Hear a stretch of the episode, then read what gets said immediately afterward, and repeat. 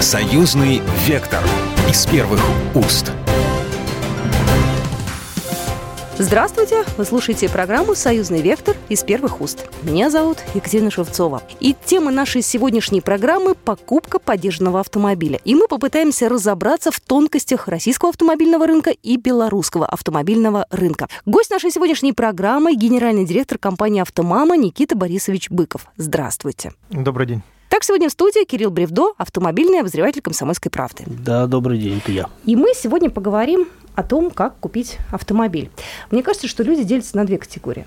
Первая категория – это которые покупают только новые автомобили, вот только новые, мне надо вот чтобы с нуля все было и все такое. И люди, которые покупают автомобили поддержанные в том числе. Сейчас какова доля людей, которые покупают поддержанные автомобили?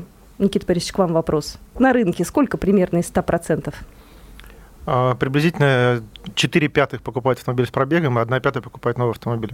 То есть, если упрощенно говорить, то э, количество новых автомобилей, продаваемых в год, чуть больше миллиона автомобилей, соответственно, количество автомобилей с пробегом это около 5 миллионов в год. Да, но и рынок постоянно меняется, потому что чем больше дорожают новые машины, тем больше народ смотрит в сторону поддержанных авто, и, соответственно, этот рынок тоже растет, цены соответственно, тоже э, они немножко поднимаются до, ну, не до уровня, но вот, э, со, соответственно, э, тому, как дорожают автомобили сновья, и, в общем-то, и рынок тоже, получается, растет. Ну, плюс, опять-таки, новые автомобили через несколько, некоторое время становятся бэушными машинами и тоже попадают на рынок поддержанных, тем самым э, меняя соотношение. Ну, есть определенные зависимости, конечно, но первое хотел сказать то, что тенденции последние пять лет практически не меняются. То есть с 2014-2015 года, вот с, с предыдущего, так скажем, кризиса, когда э, была, так скажем, большая девальвация, достаточно большая девальвация рубля, когда он ушел там 30, доллар ушел, рубль к доллару ушел с 30 до 60 рублей, то с этого момента рынок э, новых автомобилей в России, он, по сути дела, там либо падал, либо стагнировал. На этом фоне, соответственно, рынок автомобилей с пробегом, он оставался стабильный. То есть э, рынок новых автомобилей немножко падал каждый год, ну или там вначале упал, потом оставался стабильный. А, соответственно, рынок автомобилей с пробегом, э, он э, остался стабильно, не падал. То есть это то есть, точки зрения, просто люди по мере того, как, э, соответственно, доступность автомобилей падала, люди, естественно, уходили из покупки новых автомобилей, уходили в сегмент автомобилей с пробегом. У меня есть опасение, что мы можем повторить в то самое время, уж извините, да, потому что у нас сейчас доллар растет, евро растет, нефть падает. Каким-то образом вот эти изменения коснутся на рынке э, вторичных автомобилей? Ну, они, конечно, коснутся. Дело в том, что между девальвацией и инфляцией есть э, абсолютно прямая связь. То есть э, девальвация через какое-то время разгоняет инфляцию. Если в основном произошла девальвация, то ощущение у всех э, в росте цен в том сегменте, который зависит от импорта, либо есть импортная составляющая, у нас, соответственно, приходит где-то через три месяца, и полный цикл, э, так скажем, догоняния инфляции, девальвации составляет около 6 месяцев. Ну, то есть, условно говоря, если вот э, неделю назад произошел валютный скачок вот этот самый, то где-то там в, в горизонте 2-3 месяца поднимутся цены на автомобили. В любом случае рынок как-то отреагирует на это. Рынок однозначно отреагирует, то есть он будет реагировать постоянно, потому что э, первое, что происходит обычно, когда происходит какой-то скачок, то никто не реагирует, потому что все ждут, потому что скачок может как так скажем, курс вырос, так он может и назад вернуться, да, поэтому это еще то, что он резко скаканул, это еще ни о чем не говорит. Вопрос, чем это все закончится. Никита Борисович, ну я вот знаю, что многие люди элементарно боятся покупать подержанный автомобиль. У них просто фобия какая-то. Я вот знаю одного товарища, который говорит, нет, я буду покупать только новый. Вот потому что я боюсь, потому что меня обманут. Вот как эти стереотипы разрушить? Или, может, не надо разрушать? Ну, наверное, не надо, потому что э, незначительное количество людей может приобрести... Ну, то есть новый автомобиль значительно дороже, чем автомобиль с пробегом. И я вот для нашей встречи подготовил небольшую статистику. То есть возьмем, например, э, Ford Focus, который э, у нас занимает э, по России место номер два в объеме продаж автомобилей с пробегом. И вот, соответственно, посмотрим, как цена Ford Focus меняется в зависимости от года. Вот если мы возьмем Ford Focus 2018 года, то средняя цена будет 832 тысячи рублей. А если мы возьмем Ford Focus, э, например, 2015 года, то средняя цена будет 616 тысяч рублей. А если мы возьмем э, Ford Focus 2012 года, то средняя цена будет 463 тысячи рублей. То есть, с этой точки зрения, качественный, хороший автомобиль, то есть, чем он становится старше, тем у него, соответственно, меньше цена становится, и, соответственно, в какой-то момент э, потребности покупателя, они начинают совпадать с той ценой, по которой можно приобрести качественный автомобиль, то есть, так скажем, иностранного бренда, потому что сейчас большинство производителей, они как бы локализовались в России, поэтому, когда говорят иностранный автомобиль, на самом деле он отечественный автомобиль по сборке, но имеется в виду иностранный бренд. Вот Ford Focus – это как раз пример того, что было локализованное производство, например, да, но это иностранный бренд. И вот э, цена автомобиля, по сути дела, за 5 лет э, снижается с 950 тысяч рублей до, соответственно, 650. То есть одна треть снижения цены за 5 лет. Но чем, соответственно, старше машина, тем меньше, он теряет, э, тем меньше она теряет в цене, получается. Ну, совершенно верно. После определенного периода времени она начинает меньше терять э, в цене, чем пока автомобиль достаточно, достаточно свежий. И с этой точки зрения как раз, э, когда покупатель принимает решение, где автомобиль приобретать, то вот автомобили, которые по возрасту до трех лет, до 3-4 лет, то зачастую они как раз приобретаются у официальных дилеров, которые занимаются трейдином, то есть основной источник э, автомобилей с пробегом официальных дилеров – это трейдинг. То есть они продают новый автомобиль и берут, соответственно, старый автомобиль э, покупателя, так скажем, в зачет. Вот в основном те, кто приобретает новые автомобили, они, соответственно, имеют в пользование автомобили, которые не старше 5 лет. Но средний возраст автомобиля с пробегом, сдаваемый в трейдин, это около 3 лет. И вот, соответственно, когда человек, приобретающий автомобиль с пробегом, принимает решение, где ему автомобиль приобретать, если у него соответственно, интерес к автомобилю очень свежему, то он обычно идет к официальному дилеру. Вот с этой точки зрения автомама, например, практически не работает с автомобилями до трех лет, потому что это не наш сегмент. Э, клиентский опыт и э, потребности человека, приобретающего автомобиль до трех лет, они больше связаны с клиентским опытом, который создает э, официальный дилер. То есть они идут к официальному дилеру и там, соответственно, приобретают автомобиль. У нас сегмент от трех до 12 лет, то есть мы, мы, мы анализировали, как это там работает э, в других странах, соответственно, для нас интересным примером была американская компания CarMax, она входит там в 500 крупнейших компаний Соединенных Штатов, вот они, там намного больше конкуренции, конечно, сегментированный рынок, то есть они свой сегмент автомобилей с пробегом определяют как автомобили от 3 до 8 лет. То есть они, по сути дела, закрывают два цикла пользования автомобилем. Вот новый автомобиль от 0 до 3 лет, потом, соответственно, от 3 до 5, от 5 до 8. То есть они перекрывают автомобили, которые меняют э, владельца два раза. Вот. Мы, соответственно, смотрели на наш российский рынок. У нас, э, ну, то есть, поскольку там ставки кредита выше, соответственно, там уровень э, благосостояния людей ниже, чем в Соединенных Штатах, то поэтому, соответственно, мы вынуждены были зайти чуть дальше. То есть мы работаем в сегменте автомобилей до 12 лет. Никита Борисович, ну я так понимаю, что если я сама привожу автомобиль автомобиль из-за границы или покупаю автомобиль за границей, привожу его сюда, мне могут кредит банки и не дать. Ну, совершенно верно. То есть, э, помимо просто слова история, там как бы, ну, банкиры э, смотрят чуть как бы детальнее на эту ситуацию. Они смотрят не только на историю, но и на риски, которые возникают в автомобиле. То есть, если там что-то произошло, кому его потом возвращать, Соответственно, обычно люди, ну, то есть, я имею в виду заемщики, если что-то произошло с машиной, они перестают платить по кредиту. Uh-huh. То есть, это очень сильно влияет на стереотип э, принятия решений у банков. Какие основные риски, в общем, везенных автомобилей за границей? Это неправильная растаможка, это если, соответственно, какое-то там юридическое лицо возило автомобиль, неправильно растаможил, потом возникают проблемы налоговых э, таможенных органов, э, соответственно, и это порождает определенные ограничения. Соответственно, другая проблема – это то, что автомобили угнанные, это, это, соответственно, порождает потом арест автомобилей. Часто, в том числе... часто вообще эти проблемы возникают, вот по вашему опыту? Ну, мы смотрим через призму как бы, наших проверок, да, то есть uh-huh. как бы, в на, на, в на, через наш фильтр, то есть тех автомобилей, которые мы приобретаем для того, чтобы продать нашим покупателям, соответственно, это практически, то есть мы, этого, мы, этот, мы этот сегмент не видим. То есть мы видим, э, то есть у нашего клиента, ну, то есть то, что мы, так скажем, ту головную боль, которую мы решаем с точки зрения юридической чистоты у нашего покупателя, это в основном проблемы с э, э, локальным рынком, то есть это автомобили, в которых там впилки, врезки, соответственно, двойники, угнанные автомобили или там автомобили, в которых там присутствуют агрегаты, которые там на разборах, соответственно, купленные из угнанных автомобилей, и они ненадлежащим образом соответственно, сертифицирован. Ну, то есть, условно говоря, вы приобретаете автомобиль, на который поставлен двигатель от другого автомобиля, и даже если этот, этот двигатель взят с автомобиля, который не был угнан, но вы его надлежащим образом не везли в ПТС, то вы, соответственно, уже по этому автомобилю потом у вас могут возникнуть сложности с постановкой на учет, например. То есть у обычного человека купить автомобиль поддержанный не получится, он не сможет все это проверить. Ну, допустим, я захочу купить, да, я там зайду, например, на какой-нибудь портал, где их много, вот, и выберу то, что мне нравится. То есть мне лучше самой этим не заниматься. Ну, я бы так не стал говорить на самом деле интересный вопрос. Это вот э, о доле, то есть если мы берем э, зарубежную практику, ну, то есть берем так скажем, э, западные страны, э, то, соответственно, там доля автомобилей с пробегом, которые продаются э, официальными дилерами, составляет треть рынка, угу. потом еще треть рынка продается напрямую физическими лицами, и еще где-то треть рынка, которые продаются, соответственно, профессиональными посредниками, то есть компаниями, которые занимаются там аукционы. И, вот в России этих сегментов двух, ну, то есть имеется в виду, что доля автомобилей, продаваемых официальными дилерами, по-прежнему значительно меньше, чем то, что у европейских, так скажем, примеров. То есть у нас доля автомобилей, продаваем, автомобилей с пробегом, продаваемых официальным дилером, составляет всего 15%. То есть она растет, она по-прежнему там даже 20% не достигла. То есть если говорить о долгосрочной как бы, тенденции, то доля э, автомобилей с пробегом, продаваемых официальными дилерами, вырастет где-то до 30%. То есть еще приблизительно потенциал роста 50%. То есть у нас будет как с границей. Ну, тоже. конечно, все к этому Все по третьим. Ну, с границей-то ну, разная тоже. Европа, а, это Европа, мы, Америка, это Америка. Везде, мне кажется, разные. Ну вот как раз, э, вот я, я как раз привел усредненную статистику, которая по развитым странам сделано. То есть это берем Германию, Великобританию, Соединенные Штаты. То есть мы не берем там страны, в которых рынок менее развит, потому что если мы возьмем, например, Китай, то там вообще обратная ситуация, там в основном новые автомобили сейчас продаются, просто бум потребительский, ну, без учета, конечно, текущей ситуации там с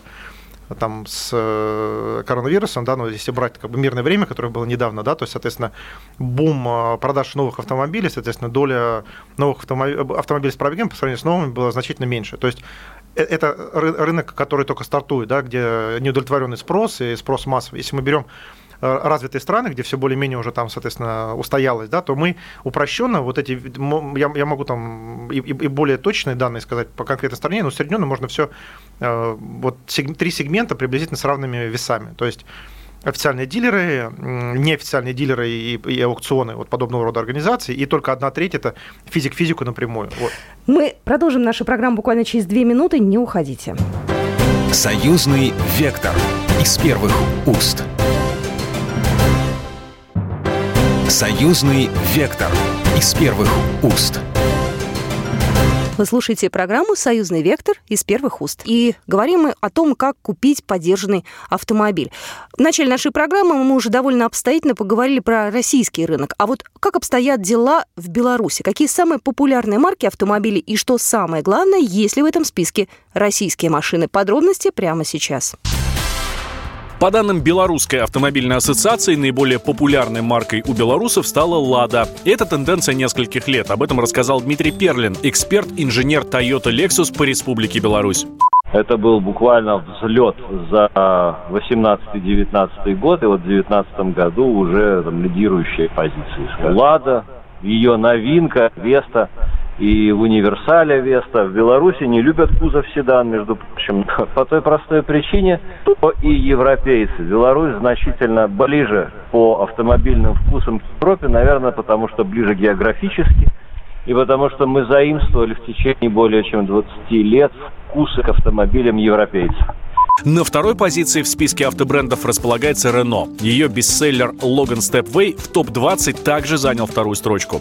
Уже обозначилась в списке самых востребованных автомобилей в Республике Беларусь и относительно недавно вышедшая Аркана. Белорусско-китайский Джили смог ворваться в тройку лидеров. Наиболее популярным остается Atlas, занимающий четвертое место в общем списке. Примечательно, что громкая премьера февраля паркетник Cool Ray уже вошел в десятку самых востребованных моделей. Volkswagen сместился на четвертую позицию информацию, его бестселлер «Поло Седан» продемонстрировал положительную динамику в минувшем месяце и оказался на третьем месте в топ-20. Интерес к модели, вероятно, вырастет после того, как в продажу поступит новое поколение Поло, который из седана преобразится в лифтбэк. Ожидается, что автомобиль окажется доступен для приобретения летом. Замыкает пятерку по-прежнему корейская марка Kia. Ее бюджетная модель Rio также расположилась на пятой строчке.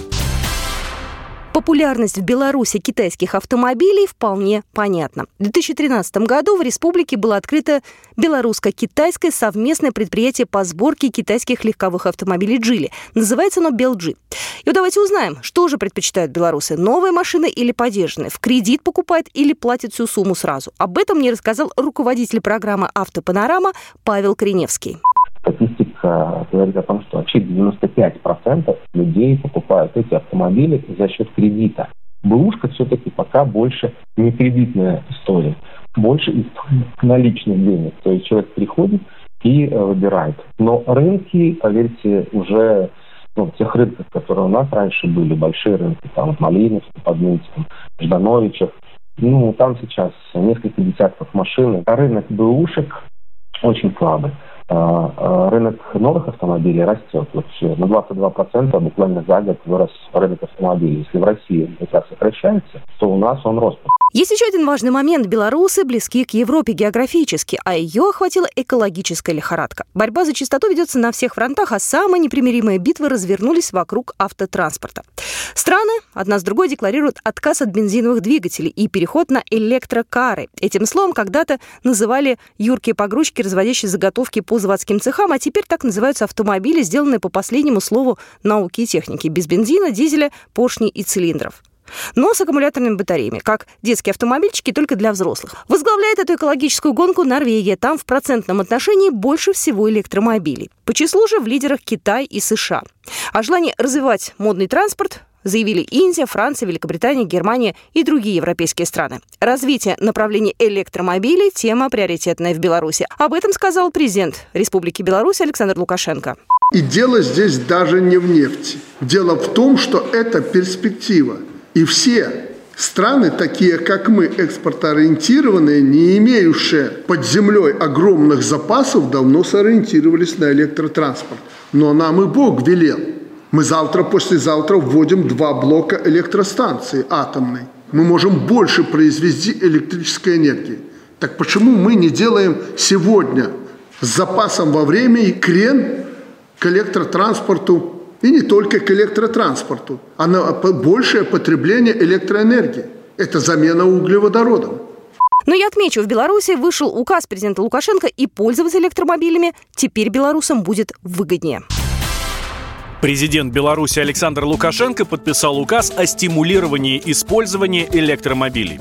Как сообщает агентство Белта, владельцы электромобилей освобождаются от уплаты пошлины за выдачу разрешения на допуск к участию в дорожном движении. Физическим лицам не придется уплачивать НДС при ввозе в Беларусь электромобилей для личного пользования. При этом у них будет возможность вернуть уплаченную при приобретении электромобиля сумму НДС в пределах 500 базовых величин. Кроме того, владельцы электротранспорта освобождаются до 1 января 20 2026 года от платы за парковку в специально оборудованных местах на коммунальных автомобильных парковках. Производители электромобилей и электрозарядных станций, а также эксплуатирующие их организации получили право применять повышенный инвестиционный вычет в порядке, установленном налоговым кодексом. Освобождены от НДС зарядные станции в случае их использования в Беларуси. Производственному объединению «Беларусь-нефть» без проведения аукциона будут предоставлены в аренду земельные участки для строительства и обслуживания электрозарядных комплексов. При этом затраты на строительство зарядных станций могут безвозмездно передаваться на баланс юридического лица, на учете которого находятся эти объекты, и включаться заказчиком в состав вне реализационных расходов.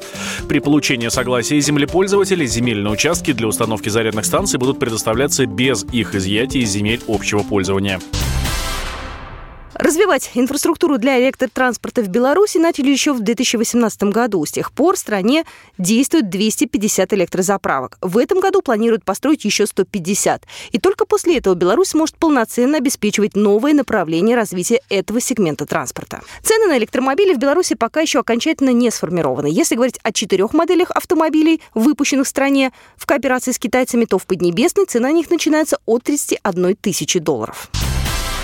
Ну, теперь я предлагаю вернуться обратно к нашим российским реалиям. Еще раз хочу представить гостя нашей студии. А, сегодня с нами генеральный директор компании «Автомама» Никита Быков и Кирилл Бревдо, автомобильный обозреватель «Комсомольской правды». А правильно ли я понимаю, что э, если есть потребность купить э, поддержанный автомобиль в кредит, то сделать это, ну, как бы частник участника напрямую не может, ну, за исключением каких-то, может быть, э, схем с потребительским кредитованием связанных и так далее.